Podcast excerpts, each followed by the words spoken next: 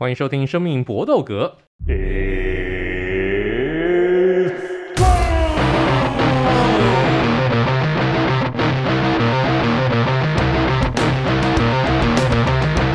个 p o c a s t 专注在 UFC 和综合格斗 NNA 上面。那我们今天马上就切入主题，因为我们今天有点赶时间，我们今天准备了相当多精彩的内容要提供给各位。嗯，今天我们的好朋友。仍然是最近要迈入到人生的新境界的 Eric。Hello，各位大家好。你愿不愿意透露你人生要进入到什么新境界？就呃，跟跟女朋友同居啊。对啊，这个你哪根筋想不开？哎、欸，他是我们忠实听众，不要这样。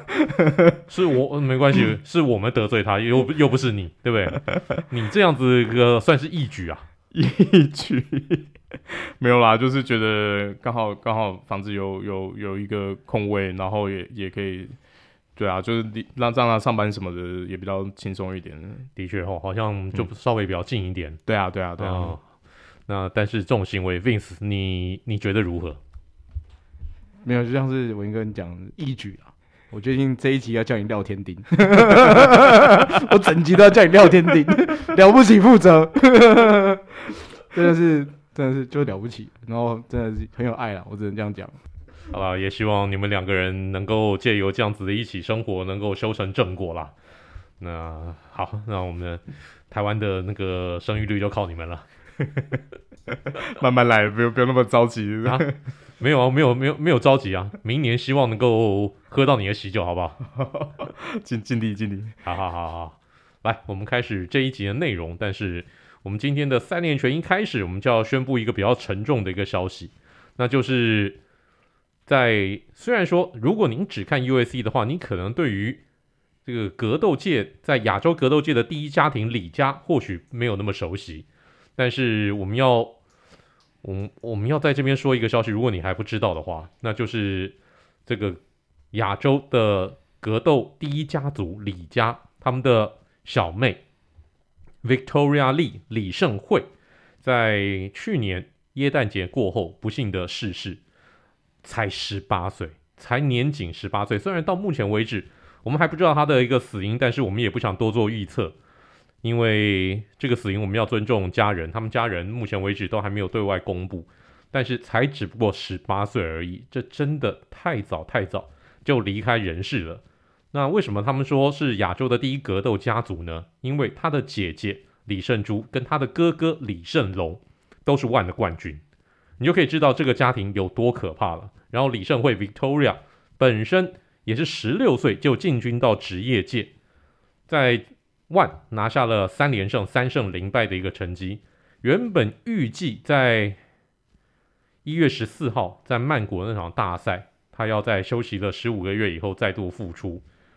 结果没有想到，他没有办法再打人生的下一场比赛了，真的非常的可惜。这是一个令人极为惋惜的消息。那我们借此来介绍一下李胜惠，还有这个亚洲第一格斗家族。来，我们先请 Ari 先来，先来给我们上课一下。好的，李胜惠十六，呃，刚才如伟霆哥所说，十六岁就踏入职业赛场。那在他在踏入职业赛场之前，他其实在夏威夷当地的。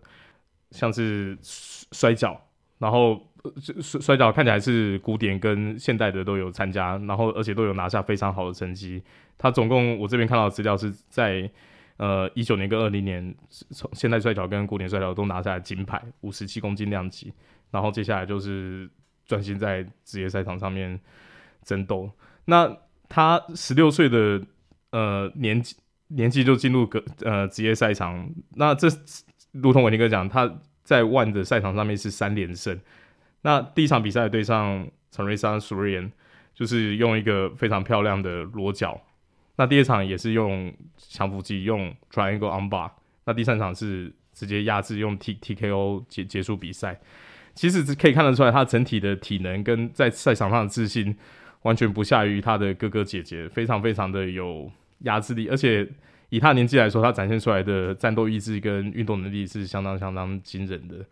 那我觉得那那一天看到这个消息的时候，也是想说啊，怎么会是在在圣诞节过后一天，然后有这种不幸的消息，才才十八岁。尤其整个二零二二年已经，不管是 NNA 或者是其他像乐团界或者是其他各个领域，都已经有很多不幸的消息了。那再看到这个，就觉得很很揪心，很很难过啦。就也希望他的哥哥姐姐就是可以早早日走出，因为主要这个消息是 Angela Lee 在他的 IG 上面发布。那他他其实也讲说，小妹的过世让他们自己家里就是好像完全都是陷入一场风暴里面，就很难很难平复。对啊，就是自自心世事，而且是在一个这么年轻的年纪，我觉得的确是都很难很难承受。那就希望可以之后可以再去看到他们在万上面有非常精彩的表现。那我们请 Vince 再来补充一下，就是那时候刚刚这消息的时候也是蛮蛮意外的啦。然后刚刚除了就是刚刚 Eric 讲到了他的呃姐姐跟哥哥很优秀之外，其实他有个弟弟，就他弟弟也是就是也是打得还还不错。然后我记得我去看他的那些 IG 什么的，就是虽然说有一种乍看会有一种干我屁事的感觉，但是其实知道这种就是在他这么青春花样年华的时候。然后就就走掉，虽然说我们到现在都不晓得消息是什么。然后在二零二二最后面的尾段这样发生，其实还是蛮令人难过的。然后还是很希望他们一家人可以快点，就是就是走走出来啊。虽然我们都知道这个东西其实没有办法没有办法去跟，因为我们不是当事人，所以我们不晓得这到底有多痛苦这样。对啊，然后其实呃补充一下，就是他的其实我们之前很早很早期的节目就已经介绍过他们整个家族了。然后。呃，他的姐姐跟他的哥哥是真的都很很强，他哥就是毫无疑问是目前 ONE 里面的轻量级跟次重量级的帝王嘛。然后姐姐比较特别，姐姐是跟熊静南处在一种就是一个人，如果姐姐姐姐只要上去那个呃那个草量级就被熊靖南打退，可是熊靖南只要往下降去打原子量级，又会被 Angela Lee 杀回去。所以他们其实两个现在也是就是分庭抗礼，然后都是非常非常好的选手这样。然后只是希望就是说。呃，就是的，二零二三年啊，会会有会有其他的好消息，或者是也许是他的弟弟吧，因为他的弟弟可能这样看起来，他弟弟也是很强，然后退不会几年之后，我们也会在在这个格斗赛场上看到他弟弟复出，也有可能，对，期待吧。Victoria 在生前最后一张 IG 呢，其实就是跟他们的小弟这个 Angela Lee。来 PO 的，就是在 Angela Lee 在夏威夷当地呢取得胜利以后，取得冠军以后，那 Victoria 说非常以我弟弟为荣，他们一家这个四个小孩全都是格斗，全都是格斗选手。那不知道小弟未来会不会转战到职业界？那李家呢？他们是爸爸就是他们的一个教练，从在下是新加坡华人，然后妈妈呢则是这个韩国人，那所以他们也都有韩国名字。那 Angela Lee 呢，是 UFC 应该说在世界上面所有主要这种格斗联盟最年轻就拿下冠军的人，他十九岁就在 ONE 拿下了原子量级的冠军，你就可以知道他们的他们家的一个实力有多可怕。然后李胜龙现在才二十四岁而已哦，他他的哥哥李胜龙叫做 Christian Lee，但是他已经两度拿下万的轻量级的冠军了，在去年的十一月份才刚刚又摘下次重量级的冠军。那 Victoria Lee 他原本就预期按照哥哥姐姐这样的一个步伐，在万呢继续往上窜，只是真的没有想到这么早就过世。然后他事隔十五个月，他其实非常期待他下一次在曼谷的那场初赛。他之所以中间会隔十五个月没有再出赛，他说他想要先专心来完成他的高中学业，把他高中学业呃全部全部把他所有学分都拿到以后呢，再来拼。再来拼职业赛，所以他不是受伤，而是他中间他 take a, 那个 take a break，只是没有真的没有想到在初赛的一个前夕呢发生这样子一意外，真的非常的惋惜。希望就如同 Angela 所说的，趁你还能够的时候，赶快多多跟你所爱的人来相处，拥抱拥抱一下他们，因为你真真的不知道生命是多么的脆弱。好，我们今天三连拳的第一拳相当的沉重。我们接下来介绍我们的第二拳，那就是网红屁孩 Jack Paul，他宣布要转战到 NNA 了。他跟 PFL 这个职业联盟签下了合约，而且他跟 PFL 呢还说，他们要开产跟这个开始一个全新的系列，叫做 Pay Per View Super Fight Division。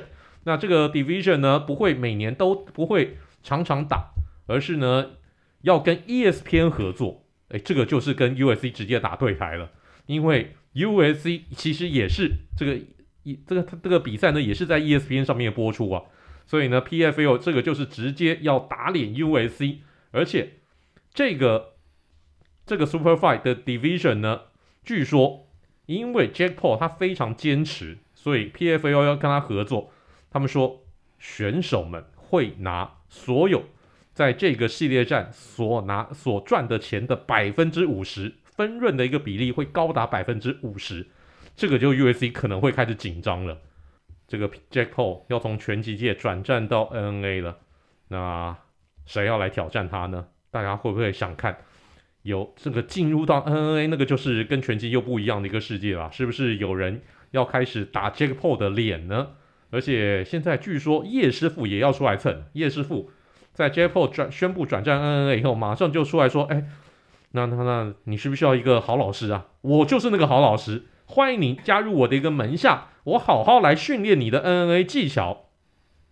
那请问叶师傅是不是出来蹭的？那 Jake Paul 他现在是校正 Nadia 啊，但是两个人的体重好像好像好像有点差距啊。来，我们先请这个叶师傅粉 Vince 来发表一下意见。我想看他，我想看 Jack Paul 被打，就是就是看他摇摆很久，就是哇，这个心情转换真的是很很剧烈啊。就是我我自己觉得。就是摇 Bible 都可以顾啦，就是看他嚣张那么久，是真的很赌烂啊。然后我是真的想要看他被打，所以所以我是希望他去去转战 MMA 好，是啊，我管他是什么联盟，我就想看他被打。按自己说，叶师傅要不要？就是叶师傅，我觉得啦，他也是很需要蹭啊。就是以他目前在 UFC 的状态或者是合约好了，就是你说他随时被 can 掉，我自己都不会觉得很意外啊。那他是不是要趁现在去再去捞一笔？因为毕竟不是每个人都可以去摸到 Conor McGregor 这金蟾蜍嘛，那要天时地利人和这些东西，然后又加上刚刚文哥讲的，就是这个联盟目前或者是 Jack Jack Paul 要求的，就是希望选手可以拿到大多数的多头，这个东西会不会对市场有影响？我个人是百分之两百支持市场经济所有出生的事情，就是我觉得这对这对于联盟的健全发展都是好事情，就是说不定在二十年之后，最大的职业格斗联盟不一定是 UFC 啊。那也有可能在这件事情之后，呃，就是 UFC 受到挑战之后，他们做更多的调整，然后让选手可以得到更好的照顾嘛。就跟可能大家早期知道以前 NBA 之前还是有 ABA，其实是有其他篮球联盟在跟他竞争的。他也是后来在诚真的竞争之下，形塑了现在这个可能是全世界最强的或者最健全的篮球联盟。那我们当然也希望说 UFC 是这样。那我自己觉得叶师傅去蹭合理，他一部分他可能想去。但是大拿一定不让他去，那不让他去，那你连拿钱给我，我就不去啊。我觉得就是这样嘛，你要么 fight 比赛给我打嘛，对啊。所以我自己觉得是很合理啦，真的很合理啊。然后我我也希望就是他将来赚钱，他现在赢不赢呢？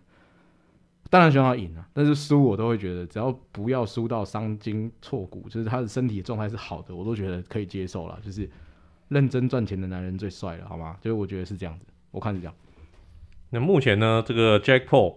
他宣布要转战 N A 以后，第一个跳出来呼应的就说是 Ben Askren，这个在拳击场上面曾经被 Jack Paul 给撂倒的男人，马上就出来说：“你这唔加给啊，敢来 NNA 后，林北把你的脸上在地板上面好好的一个摩擦一下。”那但是 Jack Paul 愿意打 Ben Askren，Ben Askren 基本上现在是没有综合格斗合约的，所以他如果去挑战 PFL 的话，那。是有可能，但就要看 PFL 要不要给 Ben Askren 一个合约啊。那我们在今天的 USC 小尝试，其实我们今天会来介绍 PFL 这个联盟，但我们现在先不讲，我们先来请教一下 Ari，你想不想看 Ben Askren 来血洗 Jack Paul？想啊，因为毕竟 Ben Askren 也是曾经强过嘛，而且在在他的脚力，然后柔术在地板上也是算有点名声。只是不知道为什么打站立的时候，常常会出现一些很离奇的 错误，或者是那个下巴就是突然哎、脆掉。那提到说 Tony 可能想要当他的师傅，我觉得、呃、，Jack Paul 可能会思考一下，就是他搞不好就是说，哎、现在先不要。Tony 当教，他自自己心里搞不好也想说，哎、欸，Tony 当教练是会不会叫我去用筋骨踢铁条啊？还是要叫我先上台之后先撒一下隐形的沙子啊？因为认真来说，Tony 自己的个人风格呃风格是相当个人化的。他虽然变化相当多，可是缺点也超级多。而且重点就是你在比赛当中看不出一个一致的策略跟逻辑。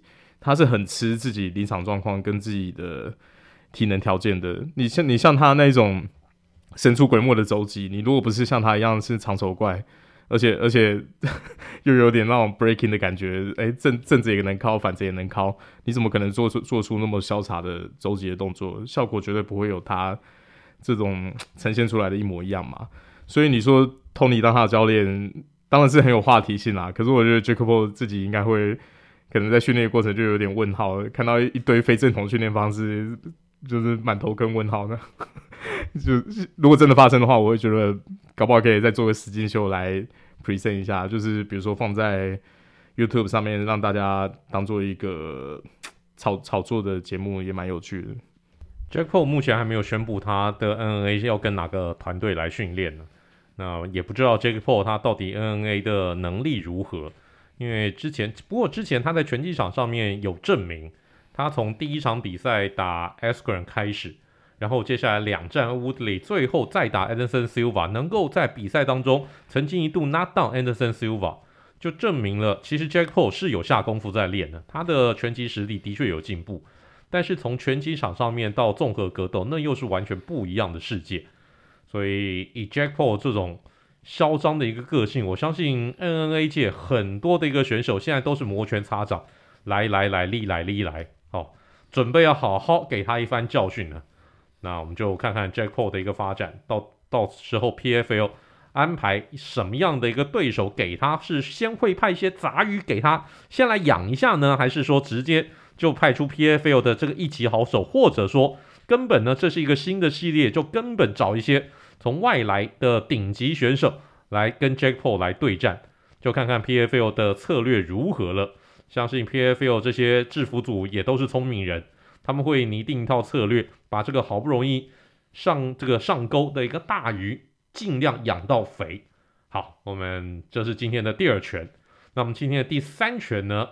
我们来看一看乌狼 Kimaev 在 UFC 二七九，他打次中量级的一个比赛，超重七磅，而且最近呢，他在社群媒体上面抛出一张照片，哦，那个肉量这远远超过次中量级了，看起来已经是中量级的一个这个身材了。那他会不会回不到次中量级了？而且呢，据说他如果转战中量级的话，他是直接校正现在中量级的一个冠军，就直接校正 Pereira。那这个呢，让 Pereira 基本上 Pereira 那边还没有回应，但是呢，也 Adesanya 这边的团队就就傻眼了。阿里夏米姆啊，啊，你在中量级是是有怎么样？你在中量级只不过打两场比赛，打宰掉两只杂鱼，那你现在就想要直接摸冠军哦？那你是把阿德萨尼亚放在哪里了？来，我们这一题先来请教一下 Eric，你觉得这个 Kima 会不会从此就回不到次中去了？嗯，我觉得是有这个可能性。他跟他的好基友 Paddy 在没有出赛的时间，其实都超级胖。两个不管在瑞典的训练营，或者是可能去其他一些比赛现场卡卡的时候，你看到那画面，你会怀疑说：“诶，这真的是格斗选手吗？” 就是。看起来就是肥宅样，但是不一样的是，Paddy 至少还减得下去，在 UFC 没有超胖过。那 Chimaev 他上次在比赛完全就是在展现爸爸的爱，减不下去，诶、没关系，开打前两天搬风帮你瞧对手，这样真的很难看啦。就是你你会让人家怀疑说他到底对这个职业运动有没有热忱，他对自己的定位到底在哪边？那假设说他去打重量级的话，我觉得其实难度是。加倍的，因为他自己个人的身材条件并没有在重量级有这么好的水准。那重量级的前几名有有利基重炮，有你比如说像像呃，然后有击王，Vettori 平常不击而已，要要击起来他也不见得挡得住。那他自己的个人比赛，从看到比如说打 Gilbert Burns 那场比赛看起来，他的防御跟 Cardio 都还不是到一级的水准。有时候脑冲的打完一波以后，你可以看到回合跟回合中间其实。整个出拳的频率还有呃击打的品质都差很多了，所以你假设说，因为他自己体重控制不佳，然后升上去重量级的话，我觉得在爸爸的爱再怎么盛，也不可能让他直接挑战腰带啊，因为重量级枪手太多了，他他可以让他先从排名内选手开始打，已经是对他算很有有爱的。那你说直接要挑战冠军，我我完全不看好。Vince，你看这个 Kiamif 现在这个身材有没有觉得吓一跳？怎么怎怎么可以大致成这个样子？就是妈超胖啊！他现在左边到右边可能要开车吧？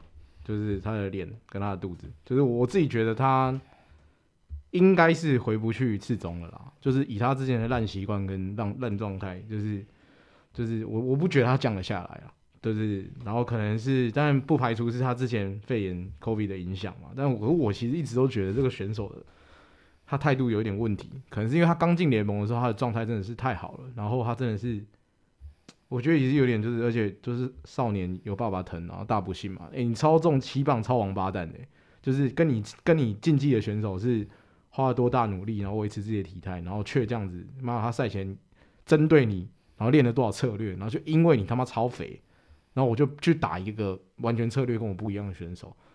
然后我为了钱，我又不得不吞，所以我自己觉得，其实这个对全麦普不是好事情啊。就是如果他自己没有意识到这件事情，而且你上次打 Gilbert Gilbert Burns，你又不是打得很漂亮，你也没有展现出你超级的宰制力，其实甚至很多人会觉得这场比赛是是一个 still，对不对？那我就会觉得说，其实我个人觉得他会不会去次中？那你说他会会去重量级怎么样干？我觉得打不出来。就是尤其是 Gilbert Burns 完之后，我就觉得是超明显的验货了，在次。这重量级是真的有超多选手要击超击是击超强，然后力技所以超好，他的身材硬件上重量级就变得很平庸了。他以前在在次中是哦，他的身他的身高，或者是他虽然是看起来瘦瘦，可是他的怪力，他可以把对方扛起来。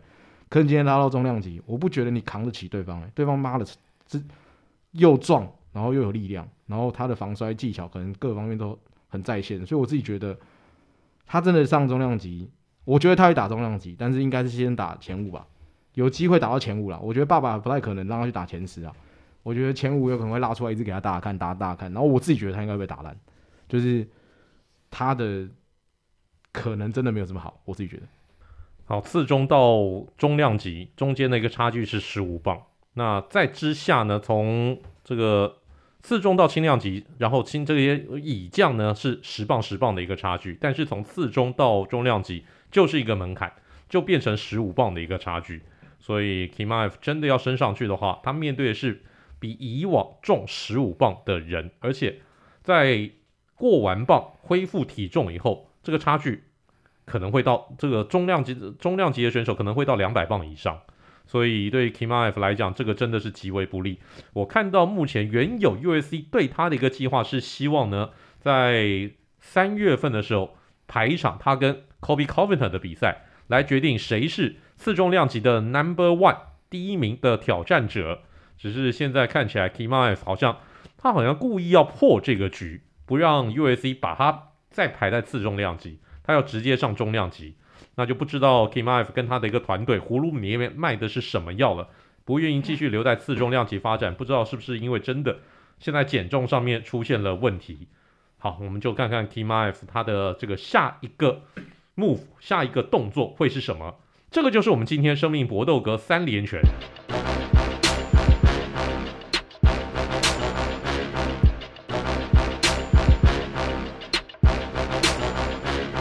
那我们今天的 u s c 小常识，严格讲起来，不算 u s c 而是 u s c 要打对台的这个 PFL，全名呢叫做 Professional Fighter League。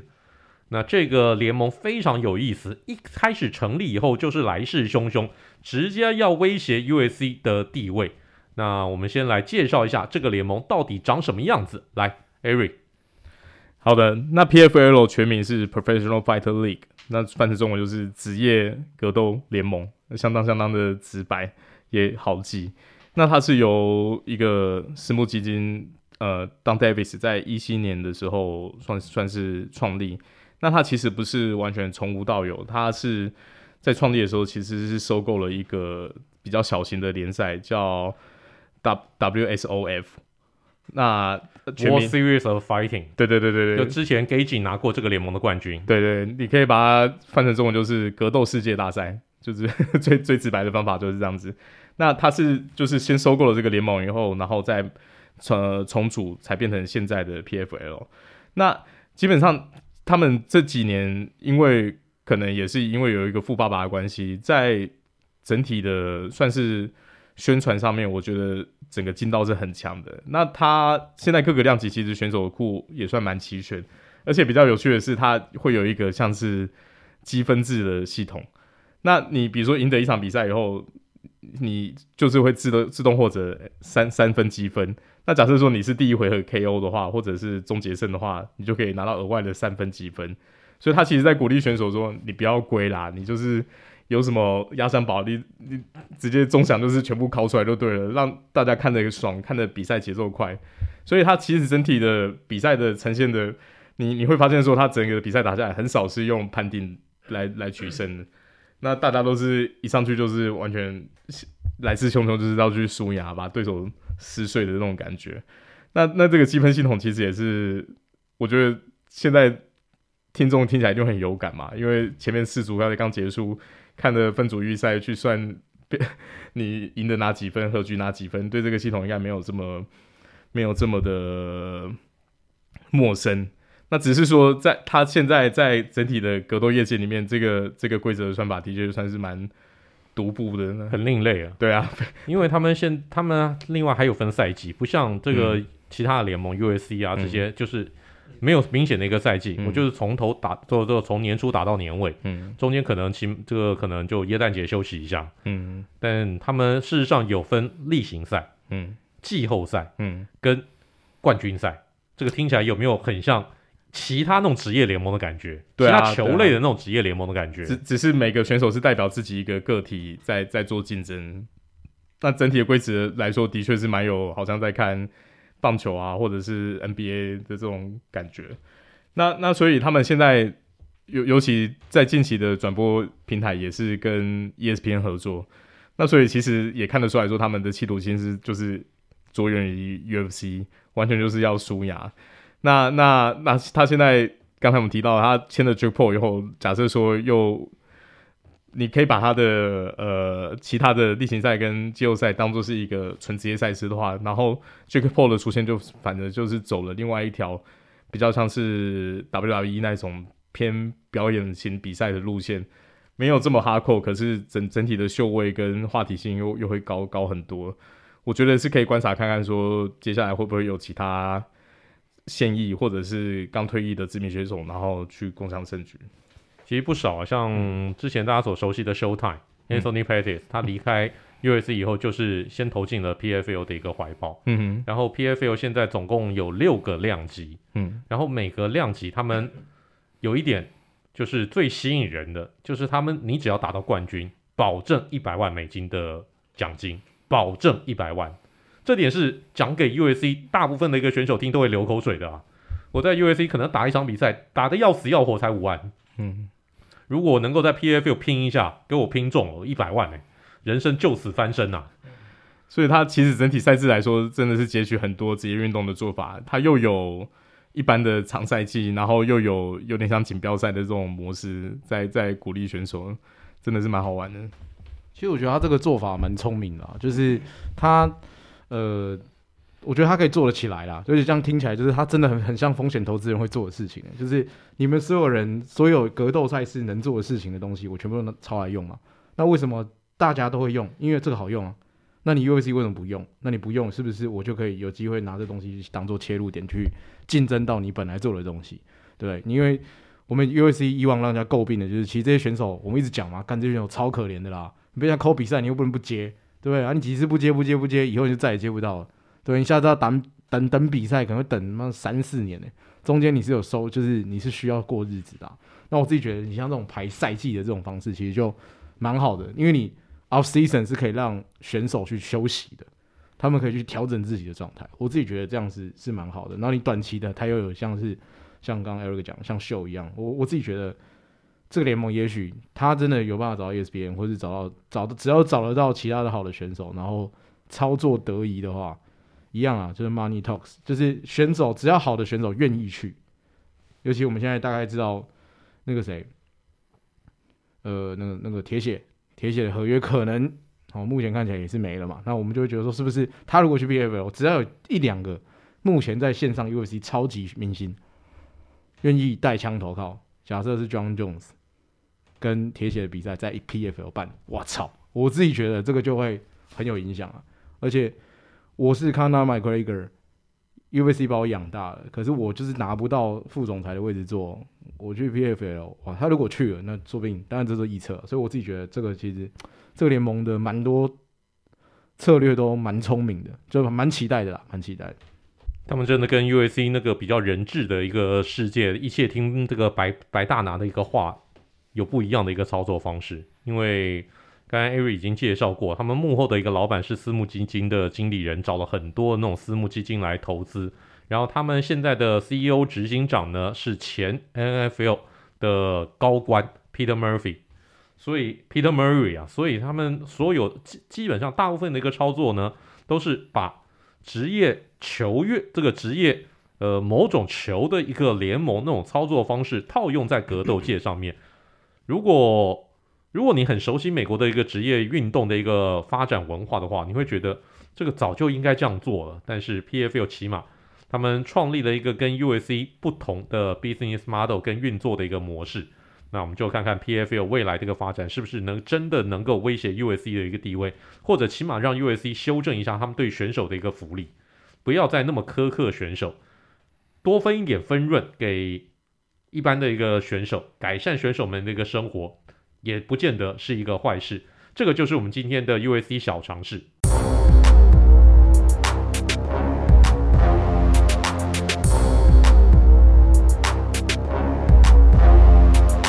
好，我们今天的词曲只应天上有。我们介绍这位选手呢，不是 UFC 的一个选手，他是属于另外一个格斗联盟 Bellator 的选手，叫做 Adley Edwards。为什么要介绍这首歌？只是因为我觉得这首歌太好玩了，怎么会用来都做这个格斗选手的一个出场曲呢？这个是一个七零横跨到九零年代的一个流行，或者说呃灵魂民团，叫做 Whole and Oats 这个黑白双双人的合唱团。他们所唱的一首名曲叫做《You Make My Dreams Come True》。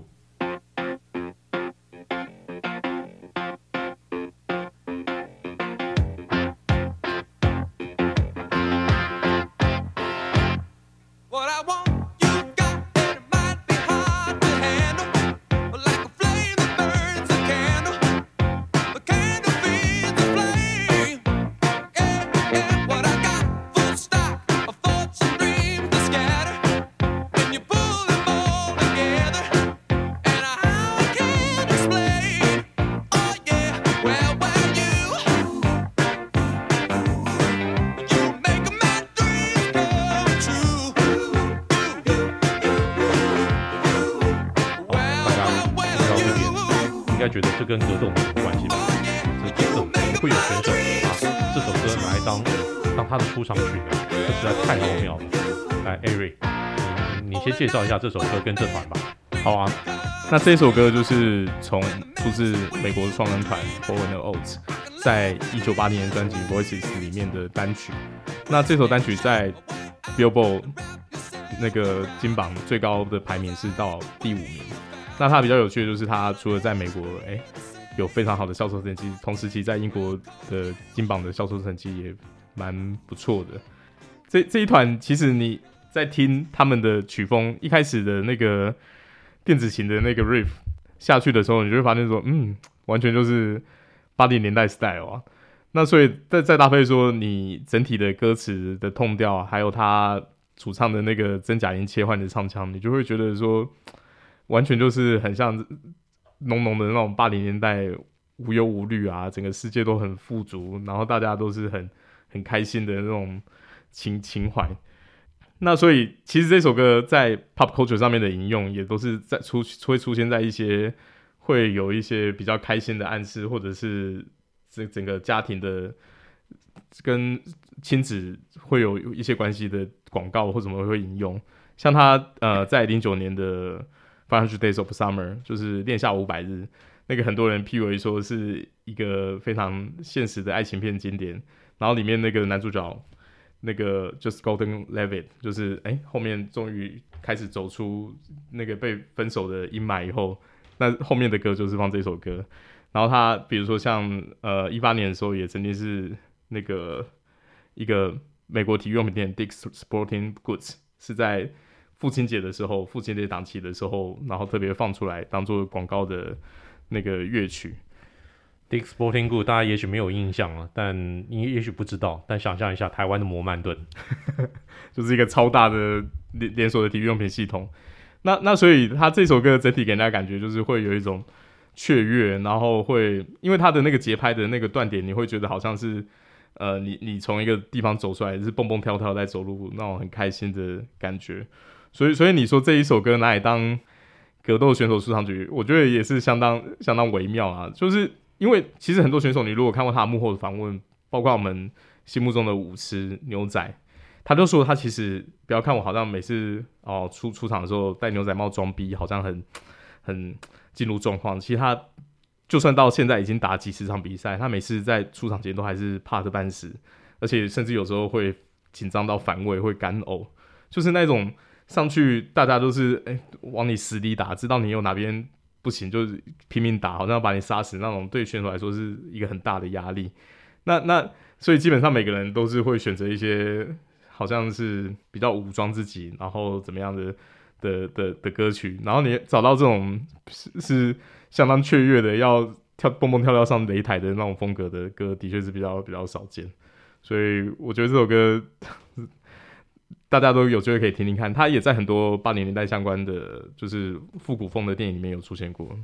除了《恋夏五百日》一级玩家是那个这部电影里面其实也有出现这首歌啊。那我觉得这首歌就是，就刚刚两位都介绍非常详细，我只是觉得这首歌不是本来应该是讲，就好像是一个贝塔男用尽一生把到妹子、把到女神那种幸福感、幸福满意的幸福感。对，因为他们没有认识我嘛。然后就哎、就哇，好幸福，好棒。然后，然后就美梦成真，dream come true 这样。哎、欸，那怎么可以把它变成像格斗？我在想，他可能对他来说，那个全品或者或者这样比赛胜利，就是对他来说就像是拔刀妹子一样嘛。所以，嗯，唯一能够想到的连结就是这样了。不然我实在是觉得这跟以往介绍的大多数的出场乐很不像啊，真的很不像。你这个放在，你跟我说基督教，我都。觉得比较合理啦，真的 蛮特别，蛮特别的。的确啊，这个连接真的很难想象，说为什么会有这个这样子的一个连接。但不管怎么样，这首歌是好听的歌。然后 Hold and Oats 是一个横跨大概二十年左右的一个超级民团，他们有很多脍炙人口的歌曲。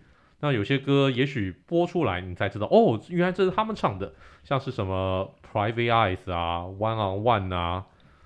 呃，还有后期，后期更多，他其实后期更受欢迎，但是他早期走那种白人灵魂的一个的的的唱腔，其实赢得了非常非常多那种就是 contemporary adult 那样子的一个乐团的的的电台的一个喜爱。